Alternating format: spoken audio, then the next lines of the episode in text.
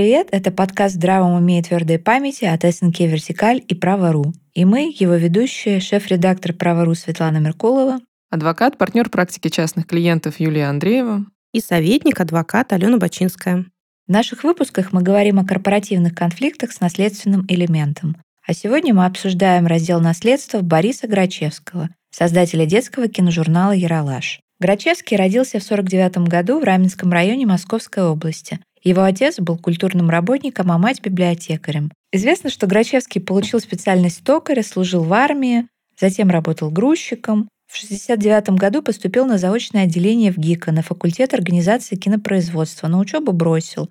Сам диплом он получил лишь через 23 года, уже когда выходил «Яралаш». «Яралаш» он основал совместно с драматургом Александром Хмеликом в 1974 году. Тогда Грачевскому было 25 лет. И проработал в нем до конца своей жизни. Сам он написал 11 сценариев для киножурнала, поставил ряд сюжетов в качестве режиссера-постановщика и даже сыграл несколько ролей. В 1995 году на базе киностудии Горького он основал киностудию «Яралаш Ленд», а в 2014 году «Яралаш Ленд» присоединился к ООО «Яралаш».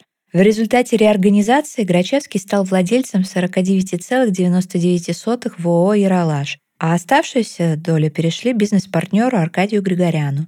В 2004 году Грачевский и Григорян 50 на 50 создали ООО «Продюсерский центр Яралаш». 14 января 2021 года Грачевский скончался на 72 году жизни из-за осложнений, вызванных коронавирусом. Завещание он не оставил.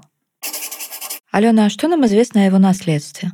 Наследственную массу вошли вот указанные тобой доли в двух компаниях в ООО «Продюсерский центр Яралаш» и ООО «Яралаш».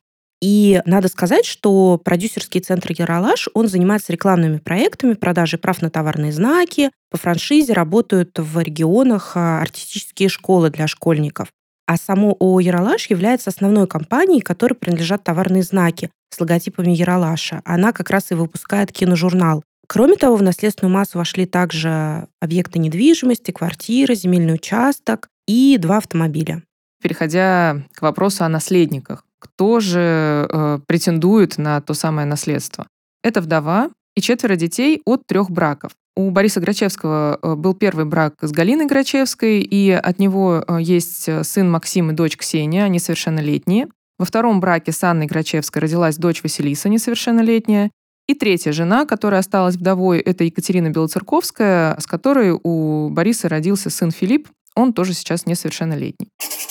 Первый блок вопросов э, – это спор первой жены о выле супружеской доли с наследниками.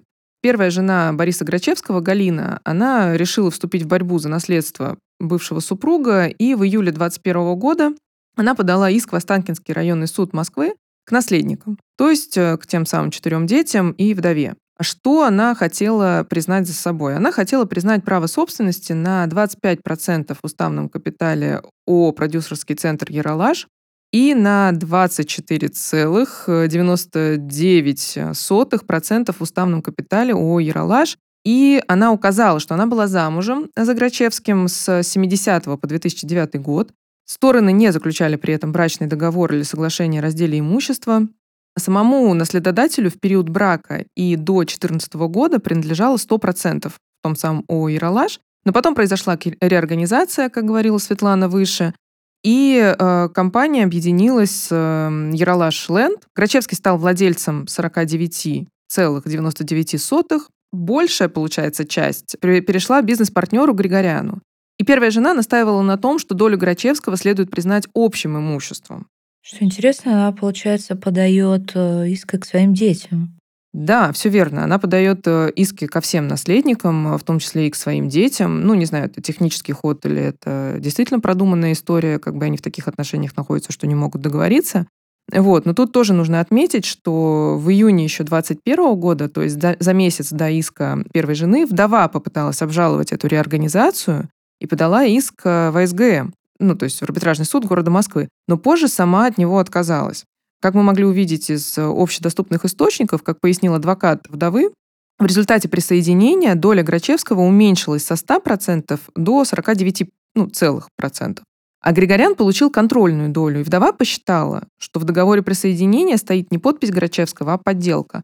Но как бы здесь мы можем рассуждать, наверное, о том, что могла бы быть проведена экспертиза э, досудебная, внесудебная, точнее, и поэтому просто э, вдова могла решить, что дальше нет смысла бороться с этой историей, как бы, потому что подпись была реальной. Но это пока только предположение. Еще получается вопрос в сроке исковой давности, потому что данная реорганизация, насколько мы можем понимать, была в 2014 году, и, соответственно, иск, предъявленный а, спустя там, 7 лет, да, насколько, в принципе, тут можно говорить о том, что чьи-то права были нарушены, о, о чем, соответственно, вдова, там, да, ее права были нарушены, о чем она узнала только вот сейчас, когда реорганизация состоялась там еще много лет назад. Безусловно, я думаю, что проблема отсутствия у Грачевского контрольной доли в главном фактически обществе, да, которое владеет киножурналом и всеми правами на интеллектуальные объекты, оно является, эта проблема является ключевой у наследников.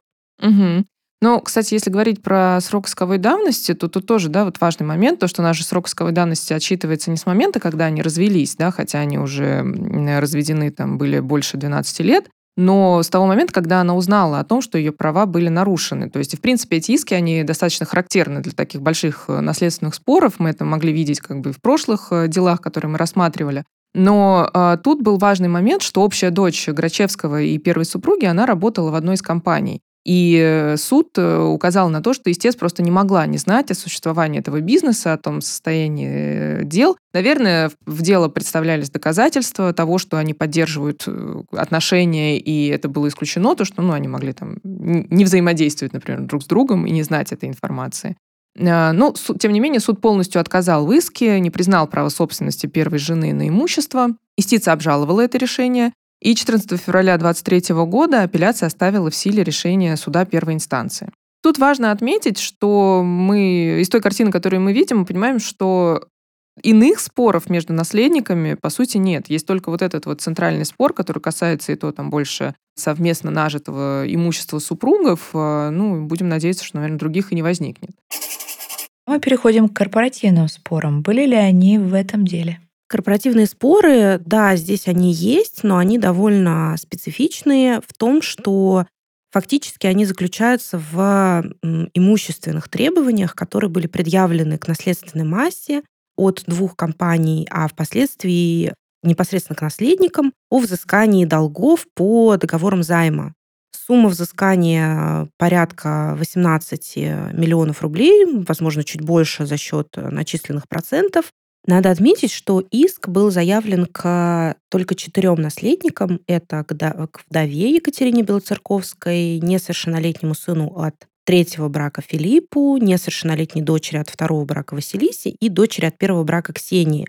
А вначале мы говорили о составе наследников, что там был также сын от первого брака, но почему-то он в числе ответчиков не указан. Вполне возможно, что он отказался принимать наследство ну, либо в пользу кого-то, либо в принципе, да, то есть э, отказался от своей доли. Тут можно, наверное, порассуждать, что такое решение тоже наследники э, иногда принимают в том случае, когда они понимают, что имущество, которое находится в наследственной массе, его, э, скажем так, меньше, чем долгов, которыми обременена эта наследственная масса. Юля, вот как часто ты в практике встречаешь, э, когда наследники, в общем-то, задаются вопросом, а не проще ли мне отказаться от наследства в принципе, чем там нести какие-то долги. Ну, честно говоря, не так часто среди наших дел, когда к нам обращаются, мы сталкиваемся с такой ситуацией. Но вообще, в принципе, это распространенная достаточно история. А, но, правда, зачастую наследники узнают об этом уже, когда наследственное дело открыто. То есть, ну, не заранее все в силу там правовой безграмотности, например, просто могут не знать об этих обстоятельствах и думать о том, что долги, там, в том числе выплате ипотеки за квартиру, которую все ждут в наследство, что они сами собой не рассасываются, не переходят там э, к банку. Ну, там есть, конечно, исключение в виде страхования жизни заемщика, но, тем не менее, а, многие, не зная этого, радостно хотят вступить в наследство, получить свою долю. Вот, а в итоге оказывается, что а, единственным верным решением будет просто отказаться от своей части наследства или оставить это имущество выморочным. То есть можно узнать о долгах до того, как я принимаю наследство? Ну, слушай, хороший вопрос. Ну, смотри, э, можно узнать о долгах, если ты общаешься с наследодателем. А если нет? Если не общаешься, то ты, ну, либо по базе судебных приставов можешь, конечно, отследить. Это сюрприз. Я просто, знаешь, даже к вопросу не о том, что заранее знать, э, там, думая о том, что умрет твой родственник, да, и ты вступишь в наследство, а о том, что у нас там большая часть населения просто в принципе не задумывается об этом вопросе и думают, что когда им наступит наследственная ситуация, да, как бы они просто вступят в наследство и получат то имущество, которое осталось, не думая о том, что долги точно так же переходят, как и имущество. А еще интересный аспект, который мы тоже да, наблюдаем последние годы, вот этот тренд на усиление ответственности субсидиарной в рамках банкротства, да, когда к наследственной массе наследникам фактически предъявляются долги по по бизнесу. По бизнесу, по обществам, да, то есть в результате там признания несостоятельными те общества, которых э, контролирующим лицом являлся наследодатель. Ну, то есть, получается, я не знаю, приняв в наследство бизнес э, бразильского дядюшки, могу вдруг внезапно оказаться с долгами и кучей исков по субсидиарке. Я правильно понимаю? Да, такой риск существует, и мне кажется, как раз вот в момент принятия наследства, а, ну, надо четко понимать, э, будет ли это тебе во благо, либо это будет больше во вред. Ну, вообще, в отношении бразильского дядюшки я, конечно, не знаю, там действуют другие Ну, что знает. Ну, я просто могу предположить ситуацию. Ну, хорошо, да, ты, Юль, сказала, что там надо общаться, еще что-то. А вдруг, ну вот поругались вы с каким-то родственником, а внезапно он оставляет тебе наследство. Может быть, конечно, специально, как мы теперь понимаем. Но, тем не менее, вот он мне его оставляет. Я понятия не имею ни что у него в бизнесе, брал ли он квартиру в ипотеку, нет ли у него каких-то расписок. И получается, нет механизма, позволяющего мне узнать, э, обременено ли наследство какими-то долгами или есть. Нет, ну смотри, тебе не обязательно знать об этом заранее. Ты все равно в процессе вступления в наследство, знакомясь с наследственным делом, ты будешь знать о том, э, какой пул наследственного имущества и обязательств собирается у нотариуса, и ты становишься в курсе о них. Но, кстати, знаешь, к вопросу о том, что общаться, не общаться, это, конечно, немножко, может быть, не к вопросу о принятии долгов, но а, есть интересная практика судов, когда наследники пропускают э, срок наступления в наследство и объявляются позже со словами, что у нас были ужасные отношения с наследодателем, там он нас бросил там, в младенческом возрасте, и вообще как бы мы не общались всю, всю жизнь. А суды не идут навстречу наследникам, они им отказывают э, в уважительности этой причины и восстановлении срока, со словами, что, ну, если уж вы хотите получать наследство, то как бы будьте добры и поддерживать отношения при жизни наследодателя. Интересно. Ну, это даже не интересно, а вот как раз опять я все жду просто наследство от бразильского какого-то неизвестного человека. Не надо отвечать на эти вот. мейлы, которые писал. Не надо? Ай, я как раз вчера собиралась. Ну, то есть, ну, вдруг вот так получается, и, и я не могла с ним общаться, и вот ты говоришь о практике, что суды не идут навстречу. Ну, интересный вопрос, мне кажется. Но мы с вами довольно далеко ушли от этих дел о взыскании с а, наследников задолженности. Тут, наверное, надо сказать, что оба иска, поданных к наследникам, были удовлетворены. И в одном случае сумма задолженности была порядка 18 миллионов, в другом случае продюсерский центр взыскивал а, около 4 миллионов рублей. Это остаток долга и проценты. И в обоих случаях истцы ссылались на то, что договоры займа были заключены достаточно давно, Грачевский их исполнял, но не успел исполнить в полном объеме и полностью возвратить а, сумму займа. Ну и такого рода долги, это же не тесно связанные с личностью наследодателя, как бывает, когда не переходят долги, тоже надо отметить, наверное, этот момент, потому что это был такой займ, который ну, мог спокойно перейти по наследству к наследникам. Да, и, кстати, суд в своем решении, он об этом тоже пишет, что долг вот эта обязанность, она не была связана непосредственно с личностью Грачевского, поэтому в порядке универсального правоприемства это обязательство также переходит к наследникам, и э, его смерть, да, она никаким образом не прекращает это обязательство. Вообще, конечно, интересный такой момент о том, что наследники, когда принимают э, наследство, и в котором, в составе которого есть определенные доли, корпоративные права, да, они в том числе довольно часто сталкиваются с тем, что были какие-то договоры, которые, скажем так, вытекали из этих корпоративных прав, то есть эти договоры займа, какие-то вклады учредителей да, в общество, еще что-то связанное с бизнесом. И фактически такие сделки, они могут на момент, когда они заключались, они могут выглядеть как там, не реальный какой-то угу. договор займа, а просто там например, элемент распределения как форма распределения дивидендов, да, а сейчас э, в рамках наследства эти договоры могут использоваться как элемент давления на наследников. Эти дела пока не разрешены, они оспариваются вдовой, сейчас э, в апелляции.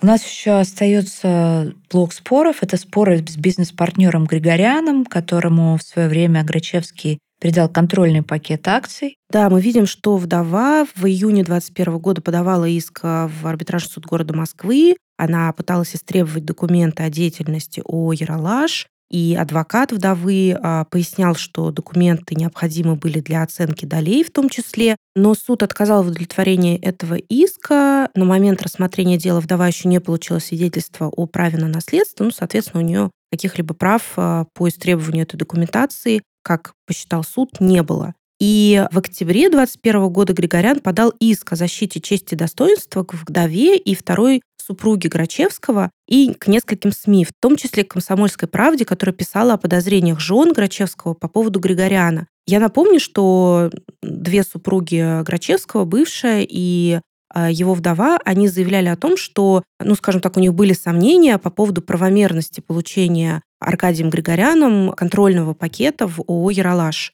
Две инстанции отказали Григоряну в таком иске. Подведем небольшие итоги. Получается, что наследники смогли распределить доли наследства мирно, несмотря на то, что завещания у Грачевского не было. А, выходит, только были попытки первой жены получить долю, но пока не закончились ничем. Но корпоративный конфликт еще продолжается. Наследники спорят с бизнес-партнером Грачевского, а еще обжалуют решение о возврате долга умершего одной из его компаний. Руководит компаниями Яралаш и продюсерский центр Яралаш – Партнер Грачевского Григорян, но соучредителем все еще числится сам Грачевский.